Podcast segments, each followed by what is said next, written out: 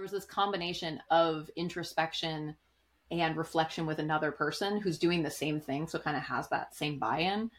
Um mm-hmm. but yeah i just i think like a lot of people could get something out of. So this idea of uh, personal information architecture has been something that for years i've thought about and kind of dreamt about like this world of unlocking information architecture from purely professional endeavors. Um, and i think like there's nothing more important than making sense of yourself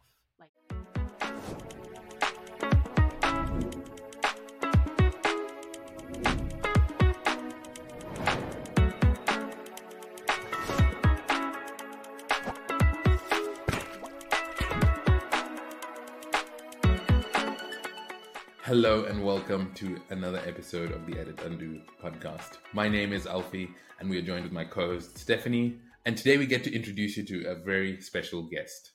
Friend, collaborator and colleague of mine, Abby Covert is an information architect, writer and community organizer with two decades of experience helping people make sense of messes. Apart from sharing her work on stage at more than 20 different conferences, she has also served the design community as president of the Information Architecture Institute and co chair of Information Architecture Summit, as well as executive producer of the IDEA conference. Abby has written two popular books How to Make Sense of Any Mess and Stuck Diagramming Helps.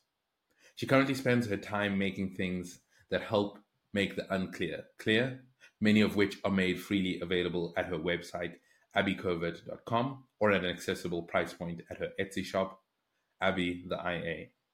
In 2022, she started the Sensemakers Club, where she brings together sensemakers from different walks of life to learn from one another. Abby currently lives and writes from Melbourne, Florida, where her most important job title is mom.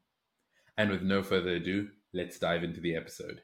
From all the things that Alfi read there, uh, it almost immediately sounds like you're you're almost like a therapist making sense of things, but for creatives in some way. Totally.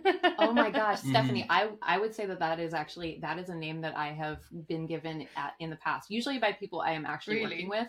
Yeah, I've been called an information therapist several times. I feel like that's wow. a really good way to describe it because some so much mm. of the mess is kind of confronting it at the beginning, and that's the scariest yeah. part for a lot of people. So yeah, there's a lot of like. Mm talking people through the hardest part of confronting it, which I think has a lot of overlap with therapy. So, yeah, mm-hmm. I think yeah, you read that right. Yeah.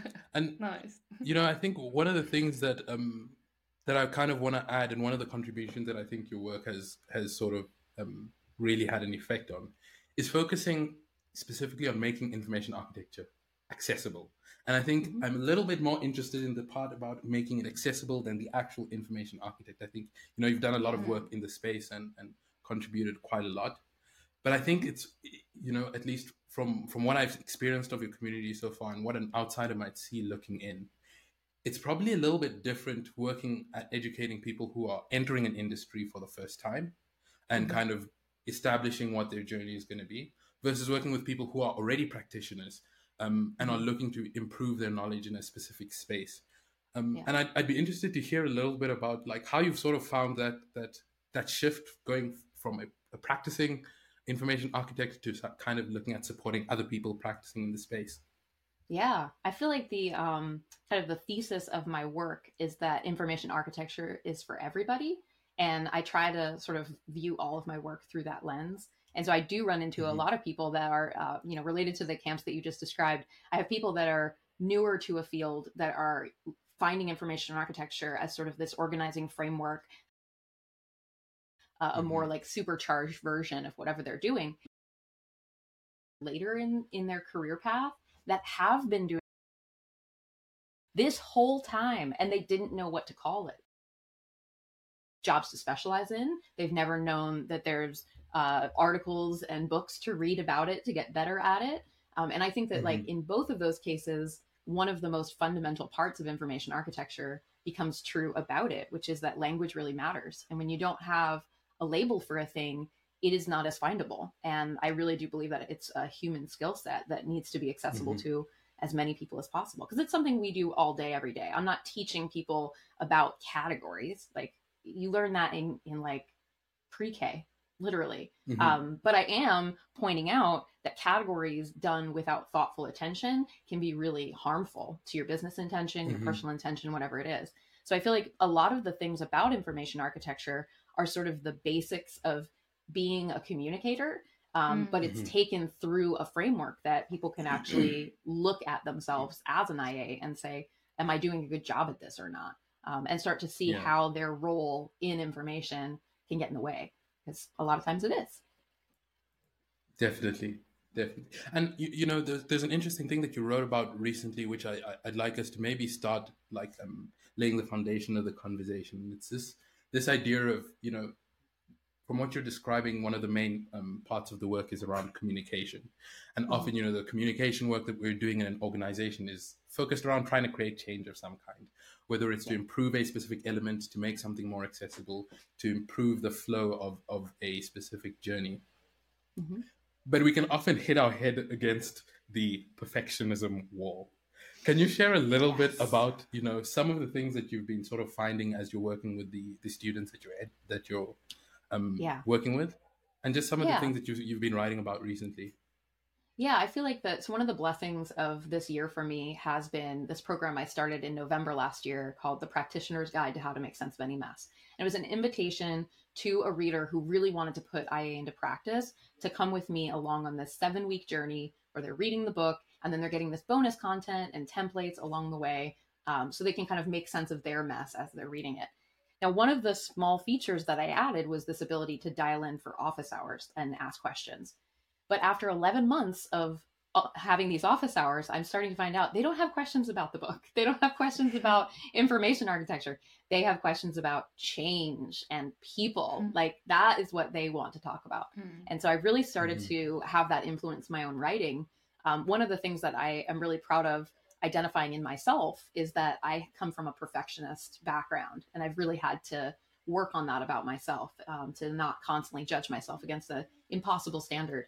And I started to mm-hmm. see that in the questions that my students were asking. They would say things like, you know, oh, I came into this organization and, you know, it's a 50 year old organization with, you know, thousands of people working there and this gigantic mess of a library. And I just want to make sense of it because it's such a mess. And I'm like, is that your job to do? Is that a thing that you have been incentivized to do? And they're like, no, but it's such a mm-hmm. mess. It's in the way. And I'm just like, yeah, I, I get that. But if the incentives aren't aligned, there's no way you're actually going to get that thing done. And I, I think that in a lot of cases, the things that I'm seeing, the questions people ask, is about change. And the thing that's standing in the way of change is that they have kind of this misalignment with their stakeholders about what it is the value is of the thing that they're doing. Mm-hmm. You know, we're trying to sell it for it's better for users but you get it to a certain level of stakeholder and you no longer get support for it's better for users you only get support for mm. it moves this needle in this direction and better for users yeah. actually isn't a needle. You, you really it's very very difficult to measure that. So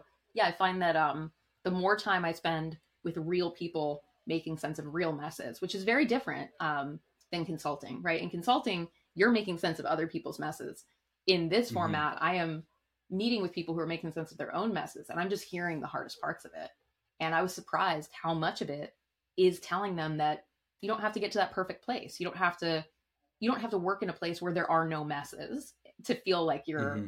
any good at this um, because there's always going to be messes as soon as you figure out the yeah. ones you have there's going to be new ones so yeah mm-hmm. I, I, feel like i've learned a lot about myself um, but also just about like i don't know the false promise of information architecture is that everything can be this like perfectly structured, perfectly efficient thing. And I just I don't believe that that's actually yeah. true. So yeah, I think mm. it's impossible. Yeah. It's important to get that word out to people because they they get the wrong message. They start to think that it's like them. They couldn't sell it. They couldn't get it done. They couldn't convince mm. people, whatever it is. When really it's just like, no, it's an impossible task. You don't have the right incentive architecture right now to do the information architecture, which I think is a, an interesting thing people need to be um, either oh, taught or reminded of. Because a lot of times yeah. it's like, oh, you're right. I've had that happen before. But it's almost like people need to be reminded of that in context to the thing they're doing right now.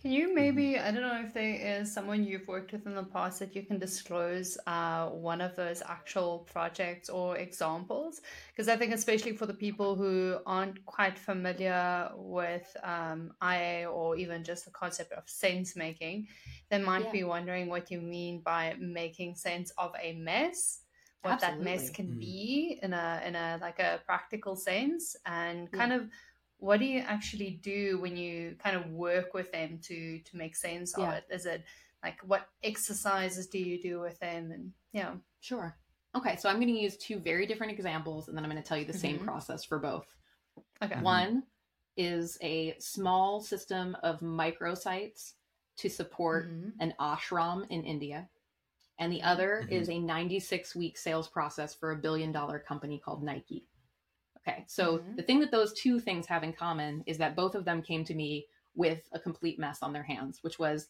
they had a very sprawling thing and they had no picture of the sprawling thing they had. So they couldn't impact change on the thing. So Nike had this 96 week process that had thousands of people working internally via that process and had for years, but it was kind of held together with the communication of emails and file servers and things like that. They were completely losing the opportunity for all of the data that was being collected there mm-hmm. to you know make the sales process in the future be more efficient be more data driven um, and so they saw that as an opportunity but getting from the opportunity to actually being able to build a mm-hmm. software mm-hmm. suite that supports that the part in the middle is the information architecture it's the figuring out what are the actual pieces of the thing what are the labels that different versions of the audience for this thing give to that thing and how does that thing connect to all of the other things um, and a lot of yeah. times that comes out in things like diagrams, maps, mm. controlled vocabulary documents, um, things like that. So uh, on a project as large as a 96 week um, process map for Nike, that took me nine months. I had an entire creative team. Yeah. It was to support a, a over a hundred person uh, engineering and design team that was going to be building off of it. So that was like a very large version of it. But yeah. with the ashram, that was like two monks, me and two monks on a Zoom call um, and some PDFs flying back and forth, and mm-hmm. you know, it was just some some diagrams, but they're the same thing. I, I, made the same basic deliverables for both of those situations. So I think um, when I say how to make sense of any mess, I'm pretty I'm pretty staunch on that any word. Yeah. yeah. yeah. and you know, it, it, it requires a, a, robust process to be able to sort yeah. of back back yeah. kind of that that approach. Mm-hmm. I am sorry, quite Steph, interested. Yeah, mm-hmm. you know, you you punted on the word the fact that it can be any mess. So for me, mm-hmm. the most obvious example is obviously a lot of corporations, uh, teams work in silos. The mm-hmm. information is held in those spaces, which sounds like um, working with them. the The value you bring is kind of like an overarching um, transparency and mm-hmm. bringing together those silos and understanding what informations they hold and how they yeah. cross pollinate. Mm-hmm. Now, if if the mess can be any mess, does your mm-hmm. process when you work with them change or like the methodology or does mm. it depend on the, the mess that you're solving? It absolutely well, depends. Not solving, on, but yeah, yeah, definitely not solving. Making. Mm, yeah, making sense of. Yeah. yeah, it's definitely not a solve for sure. I would say that the mm-hmm. process is similar in that I follow the rough steps of a mm-hmm. process, mm-hmm. um, but I would say that the deliverables are always fairly unique to whatever the mess is. Mm, um, yeah. And I find that to be the same with my students. Like now that I'm not practicing as much myself, but I'm more guiding students, what I'm seeing is that they're approaching similar messes, but because they're in very different contexts, they might approach them yeah, very differently. Yeah. And so I'm, I think at this point, one of the things I'm the most interested in is sort of teaching people the grammar so that they can make up their own deliverable parts so that it really makes sense for their context as opposed to like mm-hmm. trying to sell them a toolkit where they need to use yeah. a subset of this superset to like do it right um, and yeah. i think that there you know there's a lot of value for people in templates, but I think there's also a little bit of danger in them that if you try to apply yeah. templates to the word any in that, it doesn't really work all that often. Yeah. Yeah. You know what I'm curious about is, and I think there's a lot of industries, including the one Alfi was in and I'm still currently in, which mm-hmm. is what you said is you don't necessarily know when you start uh, looking at a mess or a project objective what the outcome or output will be. And a lot of times that's quite hard to sell uh, mm-hmm. your skill sets or sell what you're trying to do, especially if you're a consultant. And yeah. I'm very curious, like, what is your approach? Like, how how do you sell yourself then to yeah. this mm. organization who's extremely output focused, usually not outcome focused, if you mm. yourself don't really know what the outcome will look like or yeah. Be. So this is the thing. I think like knowing what the outcome will be.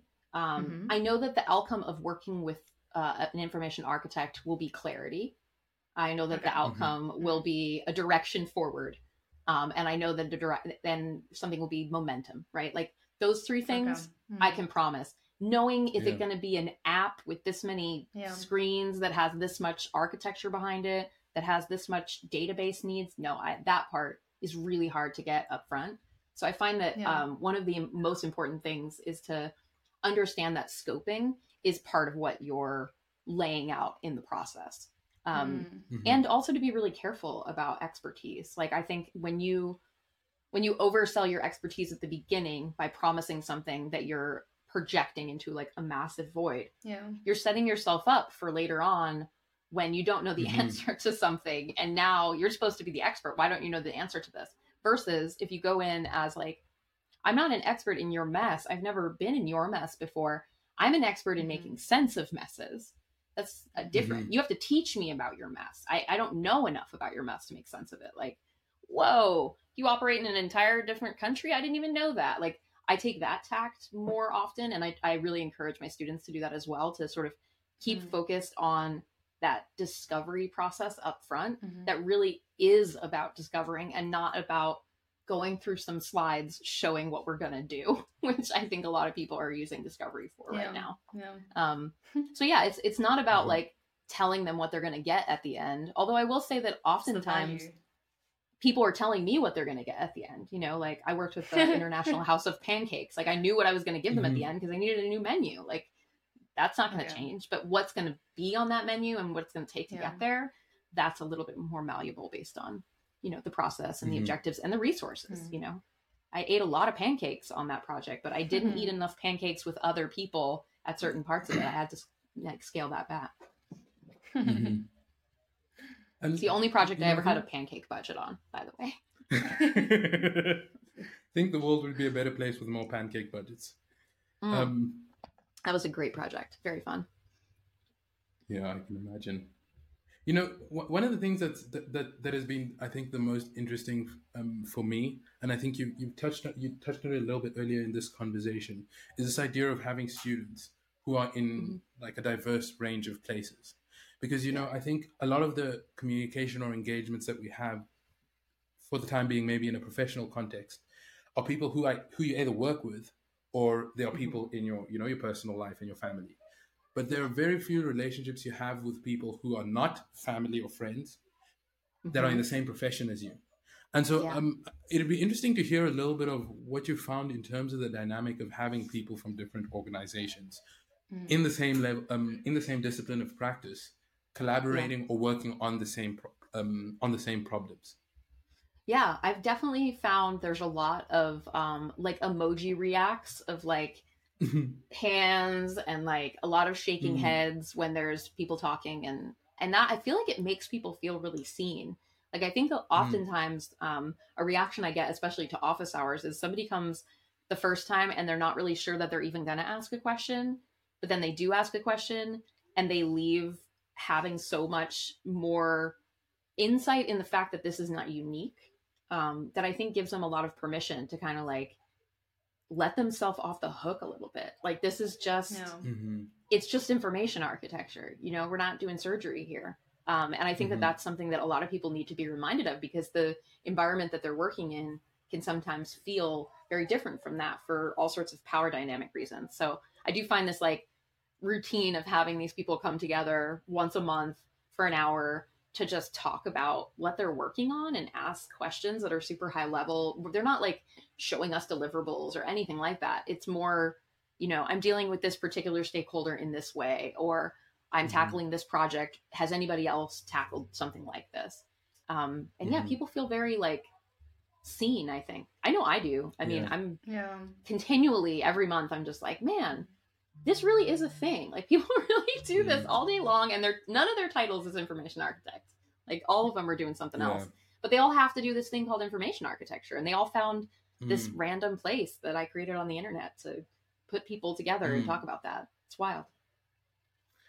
Yeah, you, know, I, think it's a space that I'm also just interested in because you know I can remember when I was working um, when when Steph and I first met, we met at a, a, a bank on this side called ABSA, and so one of the the so we were both working on the banking app, and I was like one of my focuses was around the design system, and at least in South Africa, like you know, a lot of um, companies were sort of in the early stages of doing design systems, and was a mm-hmm. concept that was somewhat somewhat new, especially what, what I think while I was working it. So a lot of people knew about it, but not many people had sort of delivered a complete one. And I can just remember wishing to have people who are struggling with the same problem as me to talk to, just to compare notes, just to kind of see like, am I going completely in the wrong direction, or you know, yeah. are, are, are we walking down the same path and just don't know it? And mm-hmm. you, you, know, I think there's there's something to be said for building um, community outside our typical work um, boundaries with people who are just focused or interested in the same thing um, as us and you know maybe that in some sense is um, a foreshadowing of how you and i started initially working together yeah yeah um, totally it's meeting on a spreadsheet Have you ever exactly. met a, a, person via spreadsheet? Because via it's really spreadsheet. worth doing at least once in your That life. does not sound like Alfi though at all. oh my gosh. I totally met Alfi via spreadsheet. Yeah. Mm-hmm. Oh, that's yeah. bizarre. Although on the one hand, Steph, like I, you know, there are there are very few things I wouldn't do to find people to meet and people to talk to. So finding me in a spreadsheet is yeah. maybe not the place where yeah. I commonly am, but where there are people, you can find me. Um, Man, I should go back and, you know, and think... look at the initial spreadsheet row of mm-hmm. you and see what you said because I don't even remember at this point what you said. Ooh, I hesitate to think what past Alfi was getting I, up to. we won't read it on air. How about that? cool. We can laugh mm-hmm. about it offline. Yeah, I'll send it to you later. mm-hmm. But yeah, so I think. So, um. So sorry, Steph. Did you want to say something? Mm, no, go ahead. Go ahead. No, I was just. I, I think I was just gonna provide a little bit of context around you know how you and I initially started working together because I think mm-hmm. there's there's an element of um, collaboration that I'm I'm interested in. Um, you know, we've mm-hmm. talked a little bit around some of the, the, the students that you might have might ha- that might have this experience of meeting kindred spirits. But then sometimes you also just meet a person who, in some sense, it isn't clear what the, the kinship is. Um, mm. And I think in some way that that was very much um, the case with you and I. You know, I for the first time spoken makes Sense Miss 2022, which is coming around. Oh, which by the time you're re- hearing this will already have been yeah, um, oh, yeah. published and oh, that's done. fun. Oh, let's pretend um, that we're in the future for the rest of the exciting. conversation. um, but I think uh, why why I wanted to, to to bring that up is because when you and I initially started having our conversations, it wasn't very clear what what the end goal was, and you know, Steph, kind totally. of con- um, considering the question that you asked, like we came into the initial conversations very much without um clear understanding of what the outcome would be, but I think mm-hmm. in a sense we had a shared interest in some of the concepts and ideas we were talking about. Yeah. Um, yeah, and I think I'm I'm I'm glad for where it's brought us because I think there's there's a lot a lot in the works that's coming. Yeah, I feel like there was like there was one like term that both of us were really interested in at the same time and working out that one term and what that would mean to teach to other people has basically taken us a year. that so should we tell them what the term is? Yes, um, please. Um, the the term is peer mentorship. Um, yeah. I think that like when Alfi and I connected, I was at a really unique place where I had finished my second book and I knew that I mm-hmm. wanted to do more in the world of content creation. And I had this Sensemakers Club idea, and I knew I wanted to do something there, but I wasn't really sure like what that looked like. I knew how to make an e-course, and I knew how to like you know make something based on the books that I have and that kind of thing. Um, and then Alfi was in a unique position himself, but I'll, I'll let him uh, speak to that. and we sort of like came into this world where we're both talking with one another and we're very in very different places, yet we're bouncing things off of one another. And it was this really, um, I felt like really important kind of like mooring. You know, we just had like this weekly mm-hmm. meeting while we were trying to figure out like, oh, we're gonna do something together. Maybe eventually, let's just hang out. And over time, it started to be like a, oh man, I'm really getting a lot of value from this idea of mm-hmm. only knowing this person through this lens of like growing as practitioners, as entrepreneurs, as people. Mm. Um, and yeah, we started to get really yeah. interested in doing that. Um, Alfi, do you want to take the next chapter of yeah. kind of like what happened? Yeah, no, definitely. I, I, I think you know, as you mentioned on my side, I was really focused on this concept of peer mentorship, like the possibility of two people at equal levels coming together to in a sort of give and take.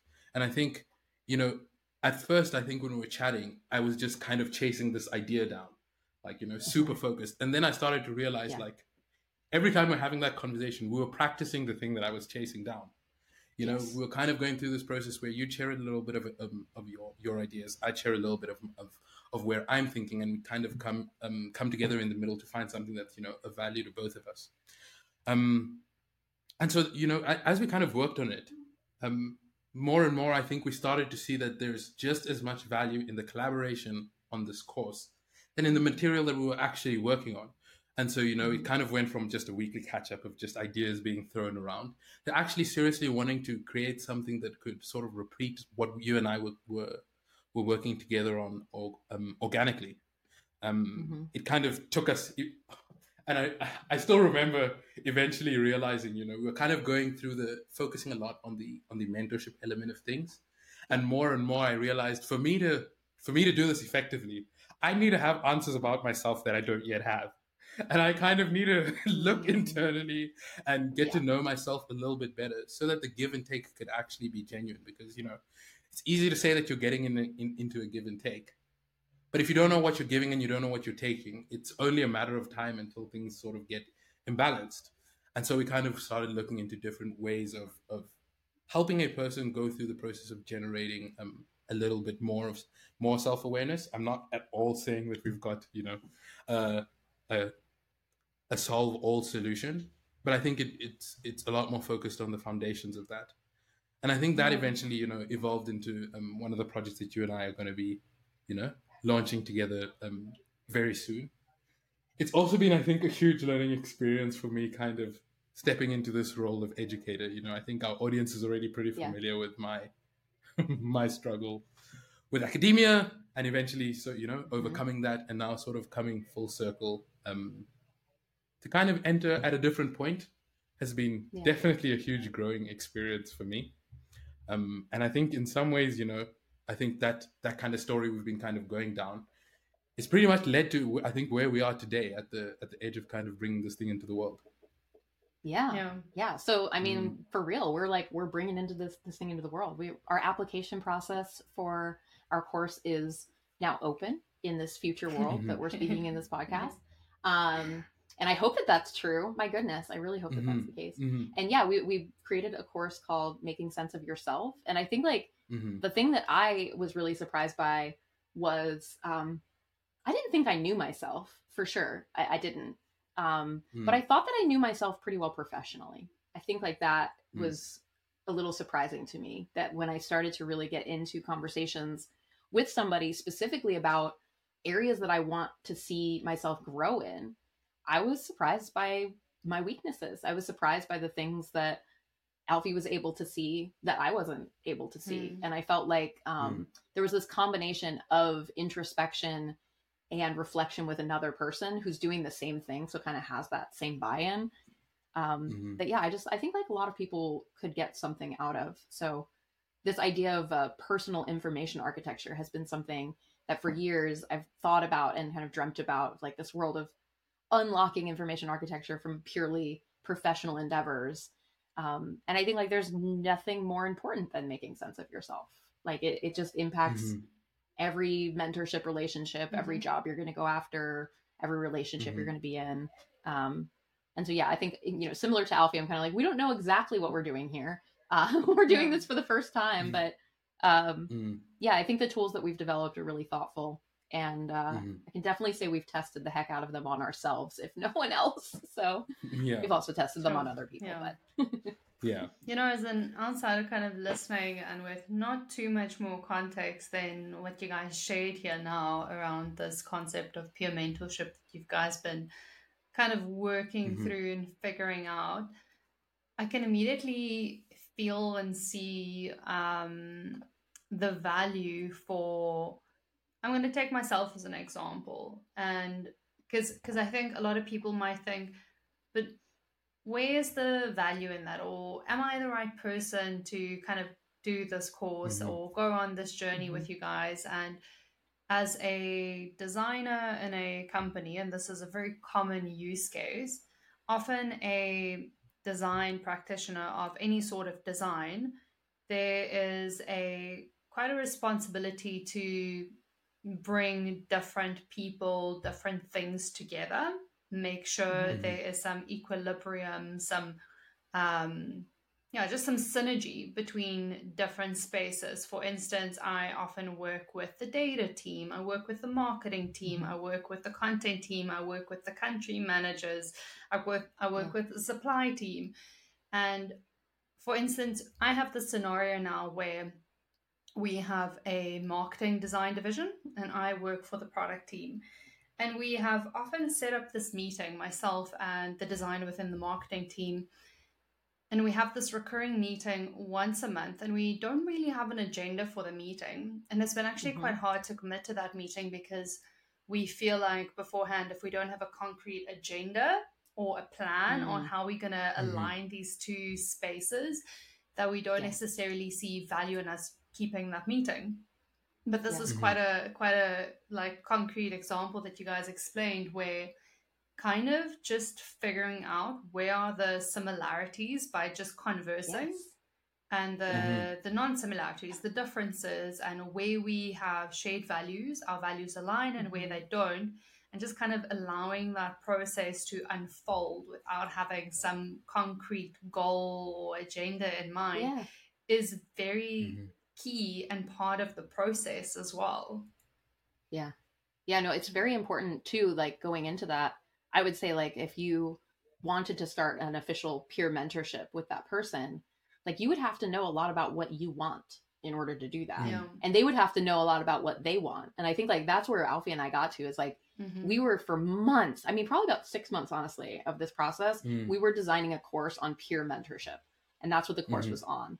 And we kept being like, okay, if we're going to pair people up, we have to like get they have to get to know one another and sort of be like okay mm-hmm. so let's give them a tool so that they can get to know each other but then we figured out oh no in order to get to know each other they have to know themselves so that they can actually mm-hmm. present themselves to a stranger you know in, in this case so mm. that's where everything kind of backed up which uh, we were like oh my gosh in order to do a course on peer mentorship we actually have to do an entire course on just figuring yourself out so now mm-hmm. we have a three month course, half of which is figuring out yourself, and half of which is pairing up with a stranger and going through the rest yeah. of the journey of sort of you know figuring out what your your path going forward is. So it's interesting that it sort of um yeah everything kind of reflected the process that we went through all the way down to the like oh yeah we're actually thinking mm-hmm. about making sense of ourselves. This isn't even about peer mm-hmm. mentorship yet.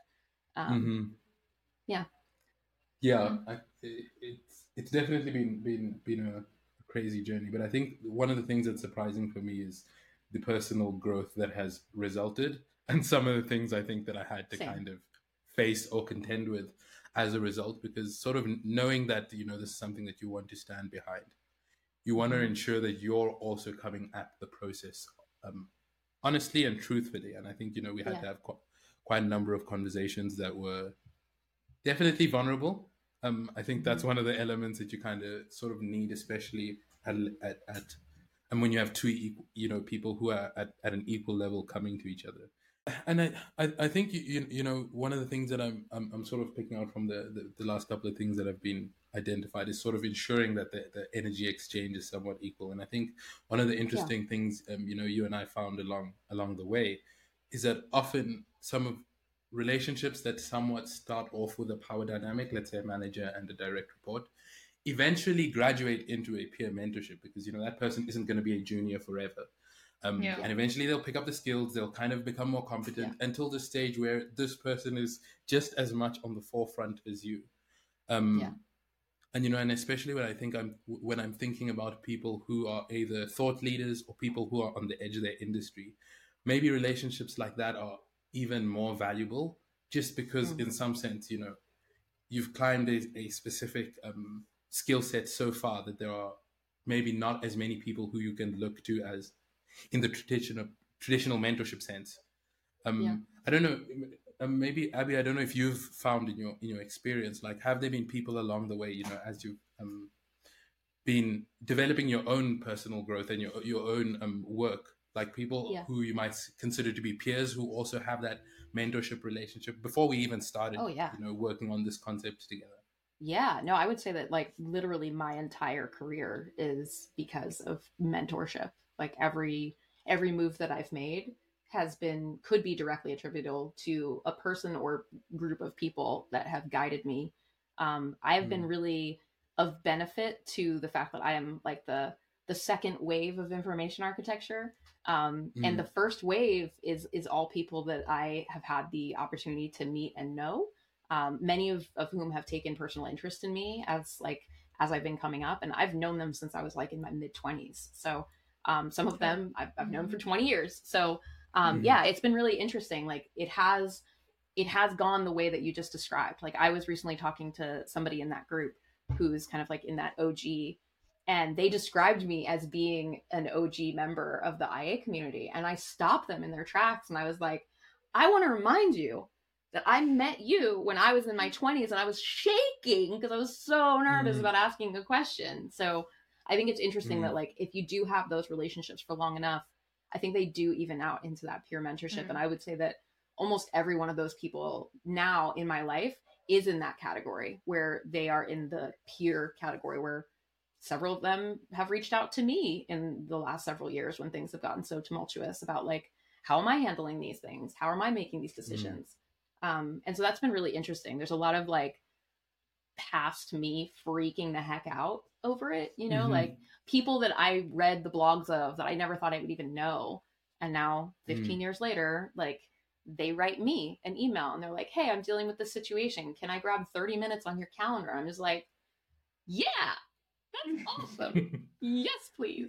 But that's also like yeah. a real um, illustration of pay it forward. You know, I feel like hmm. I was given a lot of time and energy from yeah. people at a time when they didn't have to give that to me. There was no incentive for them to give it to me other than someone gave it to them and it got yeah. them to there.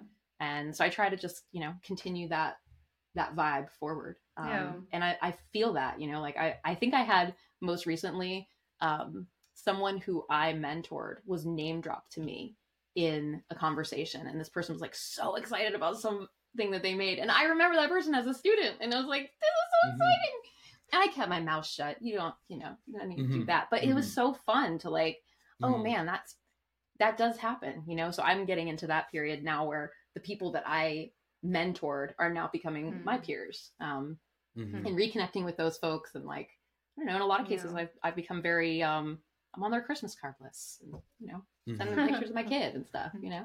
So that stuff really matters.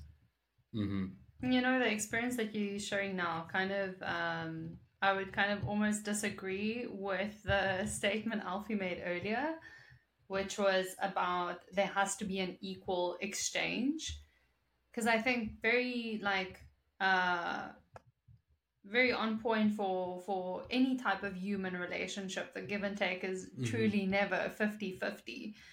And I think I or, mm. or maybe even some of the the give and take isn't as tangible for one person as it is for the other and kind of also mm-hmm. stepping into any yeah. any relationship peer mentorship relationship whatever it is into yeah. knowing that maybe you will be taking more than you give and when yeah. you're on the other side kind of knowing like you said it's it's more of a paying mm-hmm. it forward um, mindset yeah. that you have and knowing that it will be trusting that it will be returned one day yeah that energy mm-hmm. exchange is not uh, in every moment equal. Mm-hmm. And I think that that is an important distinction, which I, I don't I, I doubt that Alfi like meant it as that, no, but I feel like the um the idea of like for example, there's been um I've gone through a very difficult season in the last couple of months with a lot of personal mm-hmm. challenges mm-hmm. and like there's definitely been times where Alfi and I have had a conversation where like we're an hour and 15 minutes into our hour long check-in and we've only talked about me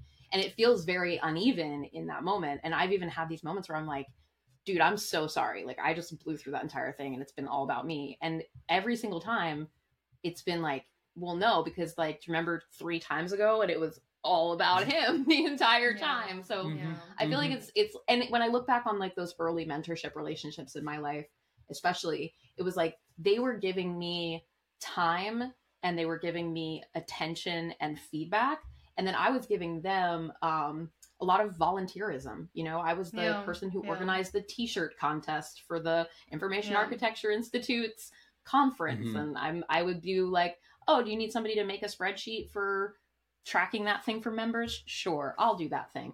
So I feel like there's um like the even exchange of energy isn't about like importance or level it's more about like making sure that both parties feel recognized and yeah. valued and that it's not mm-hmm. like a vampire type of yeah, situation. yeah, mm-hmm. right? Because we, we've all had energy vampires. Yeah, yeah. like you know and we don't want that. That's it kind of comes back to you guys speaking about having a lot of self-awareness because uh, yeah. th- like you said the exchange won't necessarily be equal in every moment.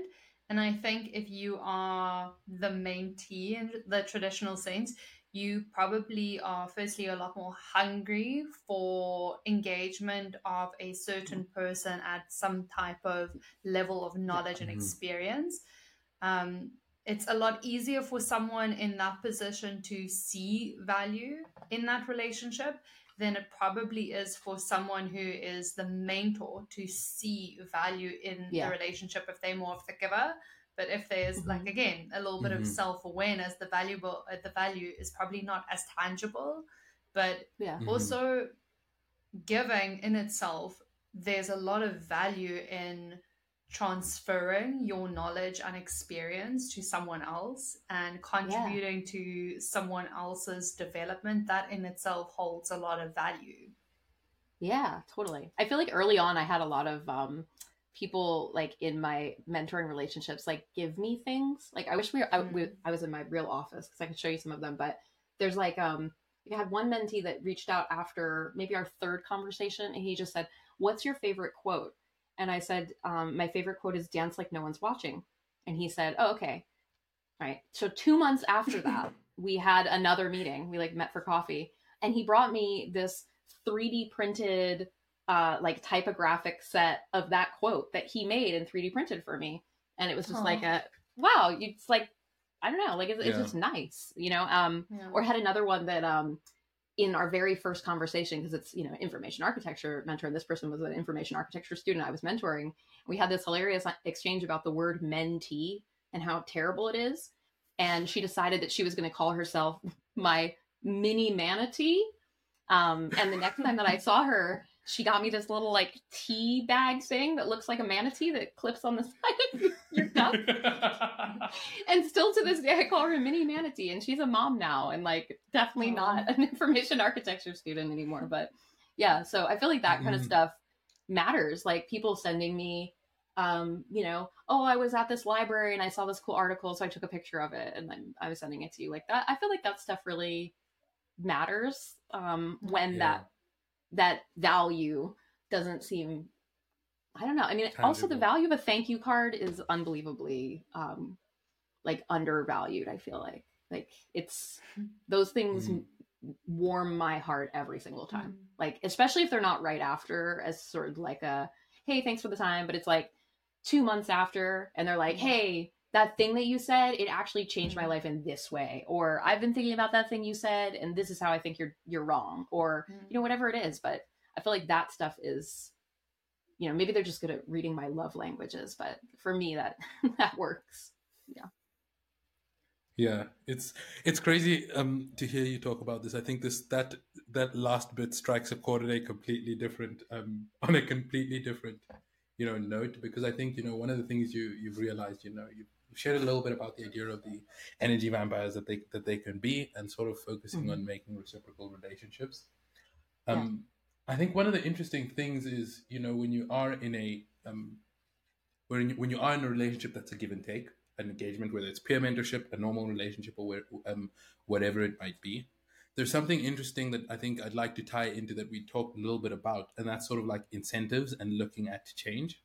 And one of the things that that's been more and more coming to mind for me, um, especially as I'm kind of like talking and thinking about this over the past couple of weeks, is incentive alignment in peer mentorship. Even like mm-hmm. when you're, you're two yeah. people trying to trying to get into an even exchange, it somewhat stands to reason that things are a little bit less clear because you know yeah. it's a sort of give and take give and take it's a little bit more dynamic and so because of that dynamic nature i guess there's a sense for for incentives to somewhat kind of veer off but the relationship yeah. stays the same um, i don't know if, if if you've thought anything on on that matter i haven't but i would say that if the if the um incentives go in opposite directions i would say the relationship probably would follow with it like I, I, I would think that you just described every ghosted relationship that anyone's ever had on this call, right? like yeah, yeah, yeah. Because uh-huh.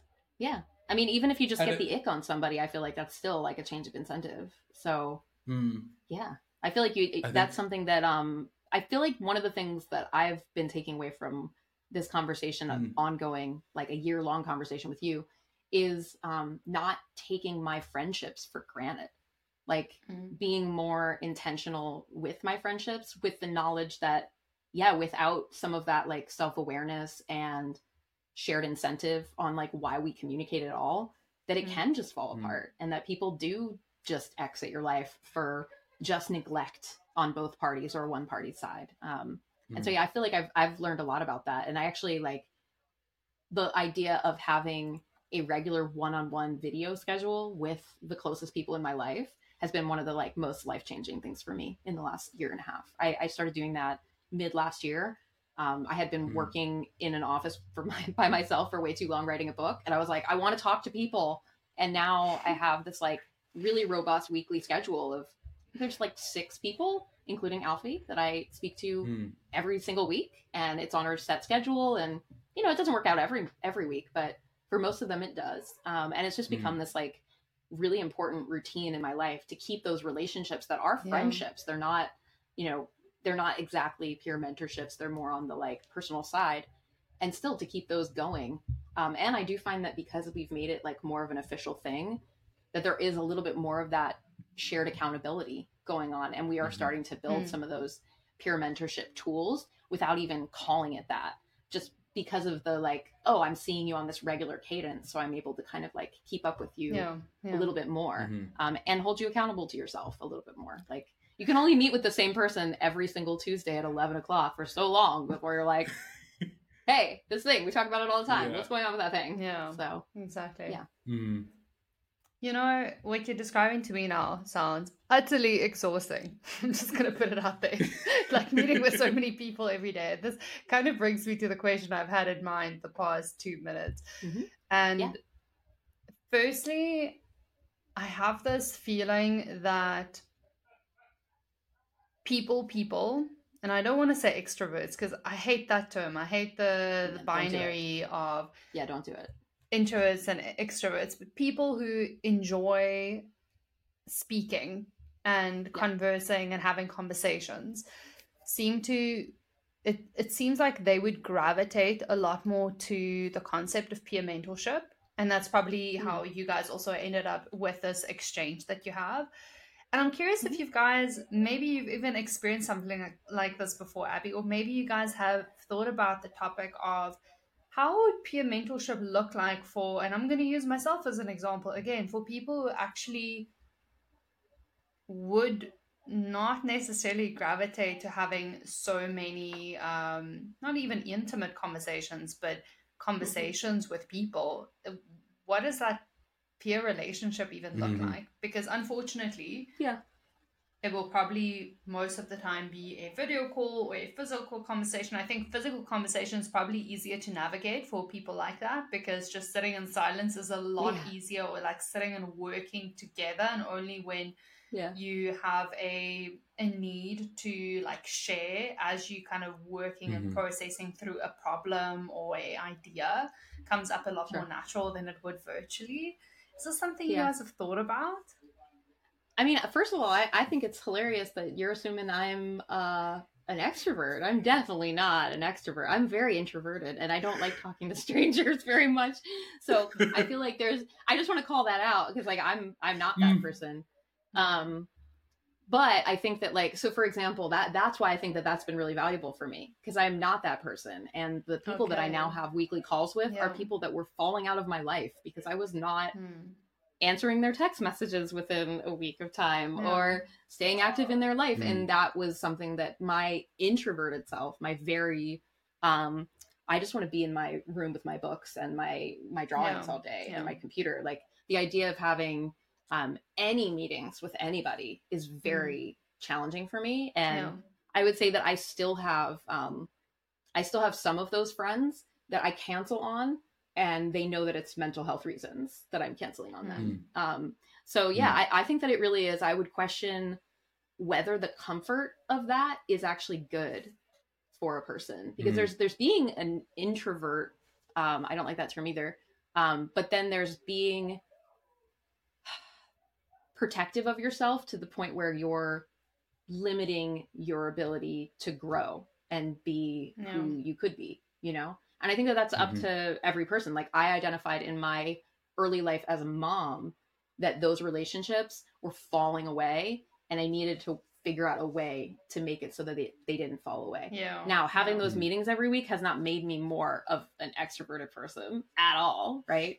Um, but it has created this structure in my life that now when I'm careening off of a mental health cliff, like there's like six people that really know about it and they're going to call me on that if i am continually yeah. canceling and continually showing up late or mis disheveled or whatever it is like they're going to call me on that stuff i had a friend recently mm. that i did that meeting from my bed and she was like this is this is new this is a new situation we should talk about this situation of you dialing in from the bed if i didn't talk to her all of the time i don't think that she would have mm. even noticed that i was in a different place but because yeah. I do, that's something that she could call me on. So, yeah, I would say like the in person thing, if this was in person, if I had to make time in my life to go visit with six people every single week, I wouldn't do it. That would never happen to me. Yeah. But because it's like as simple as a call on a video and it's a half an hour, like each of them is, is like half an hour for the most part. Um, hmm. Yeah, it feels like it's a doable thing.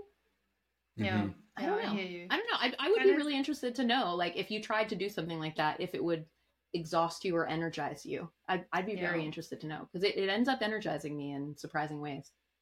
You know, I think it's almost, if I think about it, it makes me feel more that it's not necessarily whether you as a person enjoy or get energy from talking to other people. Maybe it's more the skill to mm-hmm. process not only your thinking but emotions in the presence of other people because i know that yes. is something that i am not live very comfortable with yeah no, yeah live no. processing it's something i'm not yeah. very comfortable with it's something that makes yeah. me really tired and yeah. that actually makes me uh it just makes so much sense why probably why you guys also ended up on the course focusing on self-awareness and self-development first because maybe mm. that is probably the skill you should be working on first if you want to attempt mm. a really valuable peer relationship where you yeah. can kind yeah, of give so, and take in an equal way. Yeah, and so much of the way that we've been designing this course is to mm. meet a lot of different learning styles. Like we'll yeah. have live workshops that sort of prepare you to do the work, but the work is not live processing in the workshop. We we have not designed this course to be that at all. It's more doing the introspective work in between the workshops and then using your cohort as safe strangers to sort of get a little bit more comfortable yeah. with the idea of expressing yourself and talking about yourself. Like we have a whole section of uh, of the the workshop called talking about yourself. But we also have one Mhm. called asking about yourself, where we're Hmm. sending people out to have conversations about themselves with people that are important to them or people that they've worked with Mhm. in the past. And so I think that there's all these little exercises that are more about sending you on a little mission of introspection and then Mm. coming back Mhm. to that like community of people who are all doing the same thing so that you get that camaraderie of like oh god wasn't that so Mhm. awkward when you had to ask you know your sister what your Yeah. what your like weakness was or whatever it is Mhm. um, and so yeah, I'm, I'm really I'm very interested to see like I mean Alfi and I have done this on such a small scale with the two of us, and then Alfi's Mhm. been able to do these like recorded coaching sessions with some sample students that have volunteered. But Mhm. it'll be really interested to see like when we have a whole cohort of people doing that. Um, Mhm. yeah, I'm kind of hoping that it's like the most useful chat roulette ever, but we'll see. Mhm. See what happens. Yeah, I, I think there's just a little bit I, I wanted to add on um, to your um, to your question, Steph, but just because I think one of the things I just wanted to um, share a little bit of, about because I think as a person who maybe maybe not extroverted, but as a person who likes to speak and likes to engage with people, Mm. you know, we spend so much time talking, but we somehow never seem to talk about the things that we struggle with because we're always talking to people.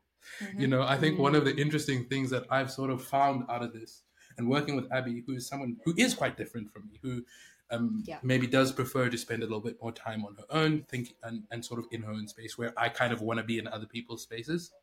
Mhm. What this has forced me to do is to not to just speak everything that's on my mind and dive dive straight into you know live and in person processing, but take a little bit of time to write my thoughts down and write them in a way that uh, that I can communicate to another person.